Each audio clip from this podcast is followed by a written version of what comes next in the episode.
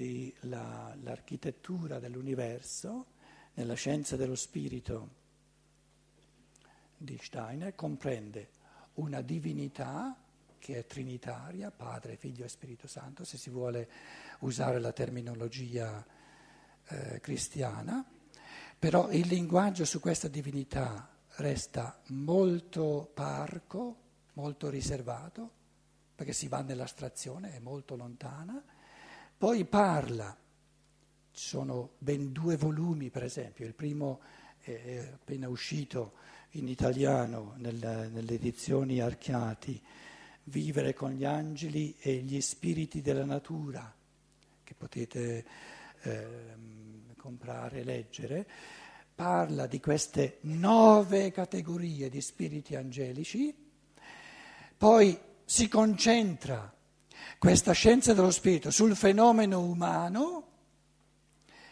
il quale fenomeno umano è in evoluzione, è in cammino, all'inizio era maggiormente nel mondo spirituale, si è calato sempre di più nel mondo della natura e quindi per questa scienza dello spirito la descrizione scientifica dell'operare degli spiriti della natura dentro alla natura a servizio dell'uomo è fondamentale, fa parte importantissima di questa scienza spirituale che ha al centro l'uomo, descrivere cosa fanno gli spiriti del fuoco, del calore, che operano nel calore, gli spiriti che operano nell'aria, gli spiriti della natura che operano nell'acqua, gli spiriti della natura che operano nell'elemento solido, che cosa fanno, quali opere compiono a favore dell'uomo perché l'uomo possa evolversi sempre di più, dopo che si è calato nel mondo della natura, dopo che, è diventato sempre più dipendente dal mondo della natura, ha la possibilità di invertire la, la, direzione della sua evoluzione e di affrancarsi, di liberarsi sempre di più dai determinismi della natura e in questo liberarsi dai determinismi della natura vengono spiritualizzati, vengono liberati, vengono presi insieme tutti gli spiriti che sono all'opera nella natura e la natura, il mondo naturale, si spiritualizza sempre di più. Come dicevo all'inizio, tutto ciò che è materiale è destinato a sparire, nel senso che diventa sempre più spirituale.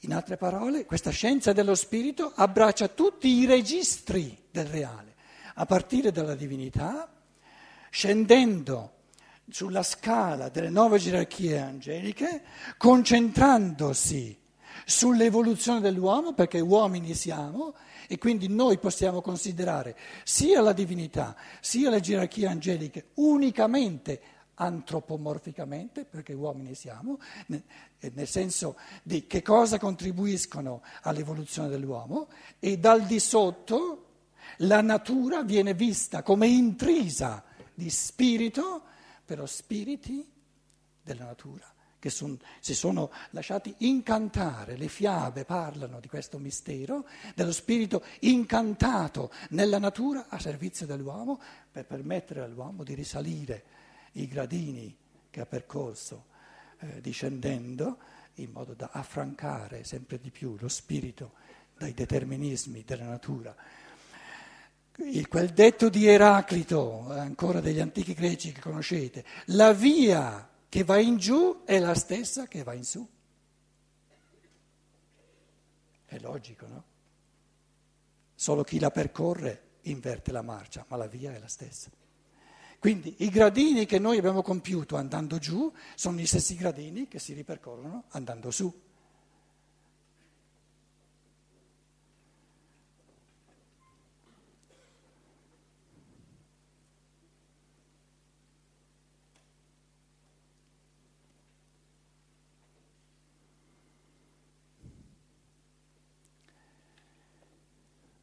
nel Vangelo di Giovanni, che eh, esprime, esprime la fenomenologia dell'umano in un modo, come dire, purissimo, ci sono due opere che il cosiddetto Cristo compie a Gerusalemme e di sabato, due opere che il figlio del Padre Divino compie nel giorno in cui il Padre, il Padre è il reggitore del mondo della natura. L'onnipotenza del Padre si manifesta nella, nella, nella, nell'onnipotenza della natura, dove il Padre divino si riposa, si ritrae per far posto al figlio, e questo figlio nel sabato a Gerusalemme, quindi nel centro della religione eh, diciamo ebraica, compie due opere, in tutto il Vangelo due opere sabato, di sabato a Gerusalemme. La prima è che ridà le forze motoriche al paralitico, il paralitico, quinto, cap- quinto capitolo, e la seconda è che ridà la forza di visione al nato cieco, al cieco nato, nel nono capitolo.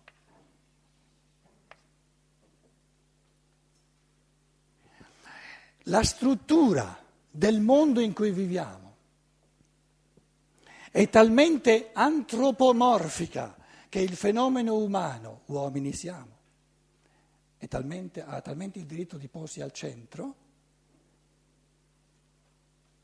perché se noi prendiamo un trono, un cherubino, un cherubino ha tutto il diritto di porsi al centro del mondo, perché è un cherubino. Quindi ogni essere è il centro del mondo. Però noi non siamo cherubini. Quindi noi restiamo nella realtà soltanto se consideriamo tutti i fenomeni ponendo al centro l'uomo, perché siamo noi l'uomo. Il centro del mondo di un individuo dov'è? Dove lui si trova?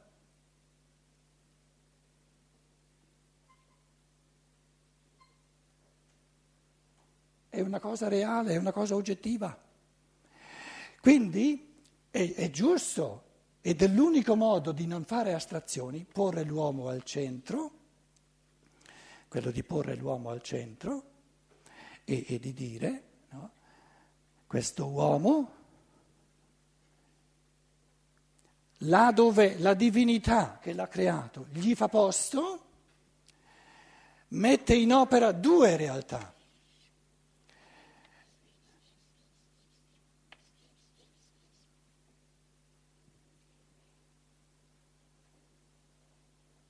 Nasce cieco e il figlio divino, il Cristo, il Messia, la pienezza dell'umano, l'essere solare, lo spirito, lo spirito del sole che diventa spirito della terra,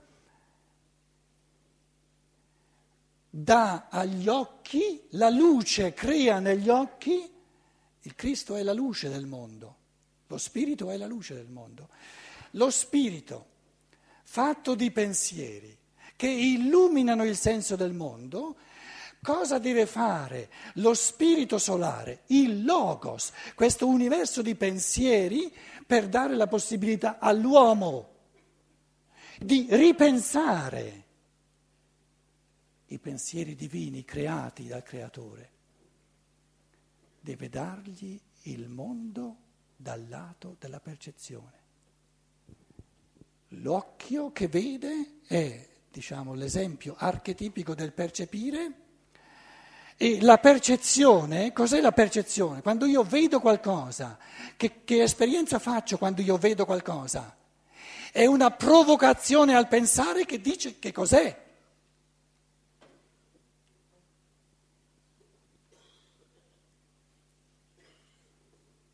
La luce del sole questo pensare divino che fa luce su tutta la realtà.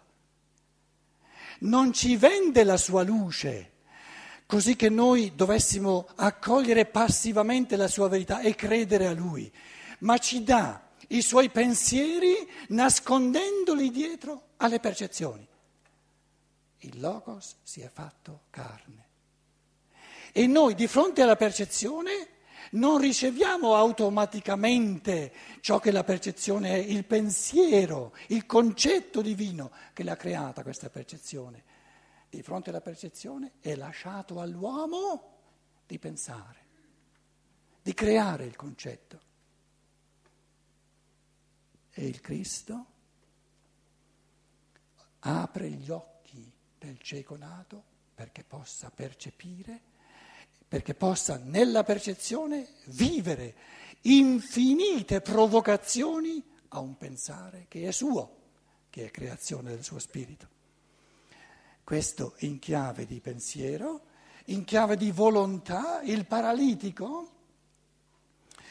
è un essere umano non capace di muovere gli arti, i piedi con la sua volontà propria, quindi nel cieco nato c'è l'evoluzione del pensiero, nel paralitico c'è l'evoluzione della volontà e dell'agire, sciogliendo la paralisi degli arti, rendendo capace l'essere umano di compiere passi liberi, di andare là dove il suo destino personale, individuale lo chiama, rende l'essere umano, così come, come la percezione degli occhi è una provocazione a svolgere all'infinito la capacità di pensare, così il muovere gli arti, fare i passi del karma è una provocazione all'infinito a, quel, a quell'individualismo etico che fa compiere azioni sempre più individualizzate, create dalla fantasia del,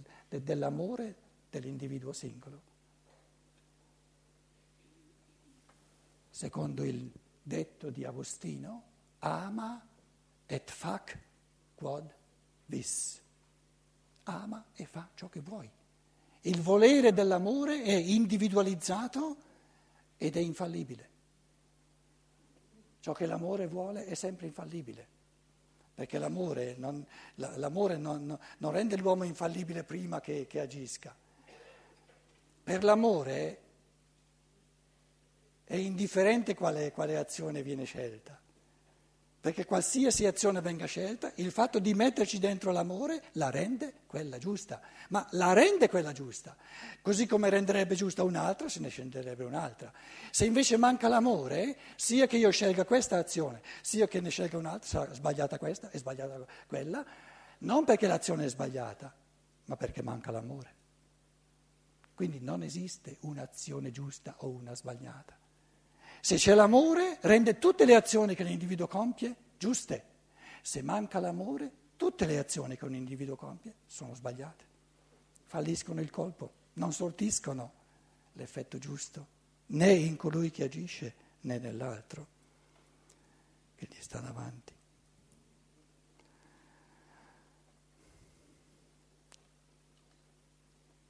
In questa struttura dell'universo, dice Dante, tutti tirati sono e tutti tirano. Tutti tirati sono e tutti tirano. Allora, supponiamo che siamo già siamo già dopo la, la, la, la, svolta dell'evoluzione. Ora tutti tirati sono e tutti tirano.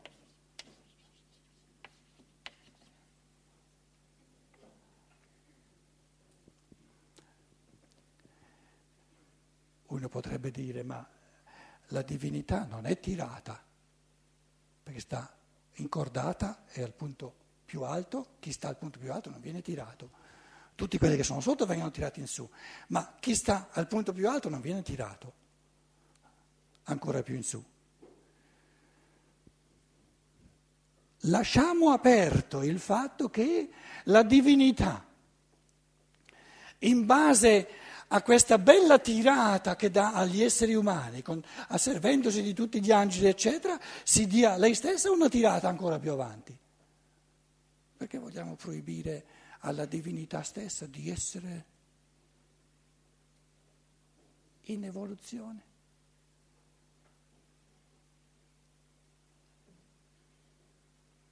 Diciamo che se è in evoluzione, questi livelli di evoluzione sono per noi così stratosferici che diventano astratti e allora eh, non ne parliamo più di tanto. Però il fatto di tacere su questo mistero è diverso dal dire nella divinità non c'è nessuna evoluzione, che sarebbe un'affermazione del tutto astratta, che poi non dice proprio nulla.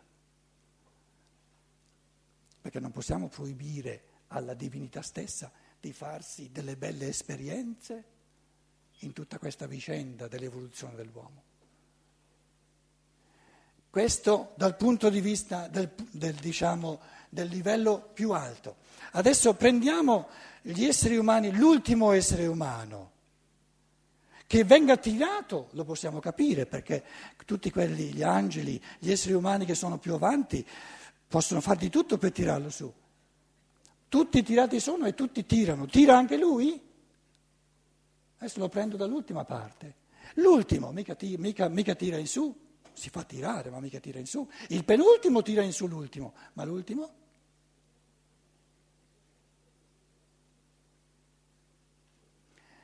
Avendo accettato di prendere per sé l'ultimo posto, spinge in su. Ha dato agli altri la possibilità di salire. E questo spingere in su è di fatti un tirare in su. E avendo dato la possibilità ad altri di evolversi di più, gli dà la possibilità di prenderlo con sé e di tirarlo su. Quindi si tira su anche lui. Quindi questo detto di Dante sembra buttato lì, ma è pieno di saggezza. E se noi lo prendiamo proprio al punto sommo e al punto infimo, manifesta proprio la sua, la sua giustezza assoluta. Quindi il detto è giusto, tutti tirati sono e tutti tirano, anche gli angeli caduti, anche gli uomini che restano indietro, tirano su gli altri che saranno più capaci, grazie a loro, di tirarli su.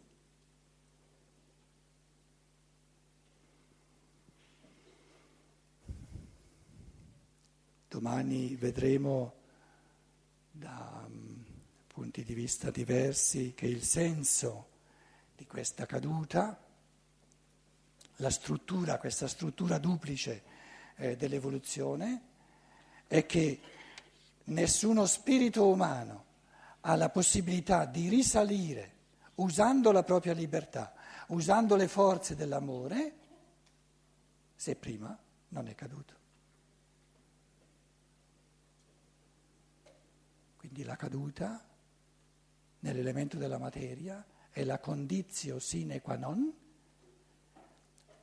per l'individuo, pieno di amore, sempre più pieno di amore e di libertà, per risalire con le forze dell'amore e con le forze della libertà, aggiungendo subito però che non perché, per il fatto che l'individuo umano, risalendo, ci mette sempre più amore e sempre più libertà, ciò non significa che all'improvviso gli angeli e la divinità non hanno più nulla a che fare. Perché la libertà che gestisce l'essere umano in questi secoli è una, un primo inizio di libertà. E l'inizio della libertà dà ai genitori molto più da fare che non nei tempi in cui non c'era la libertà. Quindi partiamo dal presupposto che il fatto di gestire sempre di più in libertà eh, i destini dell'uomo da parte degli uomini non significa che la grazia divina non ha più nulla a che fare. Viviamo in un tempo in cui la grazia divina o l'amore divino ha molto di più da fare che non, eh, diciamo, eh, prima di Cristo, secoli prima di Cristo, dove l'umanità era, era ancora bambina e tutto andava molto meglio, molto più liscio che non nell'umanità di oggi. Facciamo cinque minuti italiani di pausa, in Germania sarebbero subito 15. E poi eh, eh, vogliamo sentire cosa avete dire, da dire voi. Eh, il dibattito spero sarà vivace. Grazie.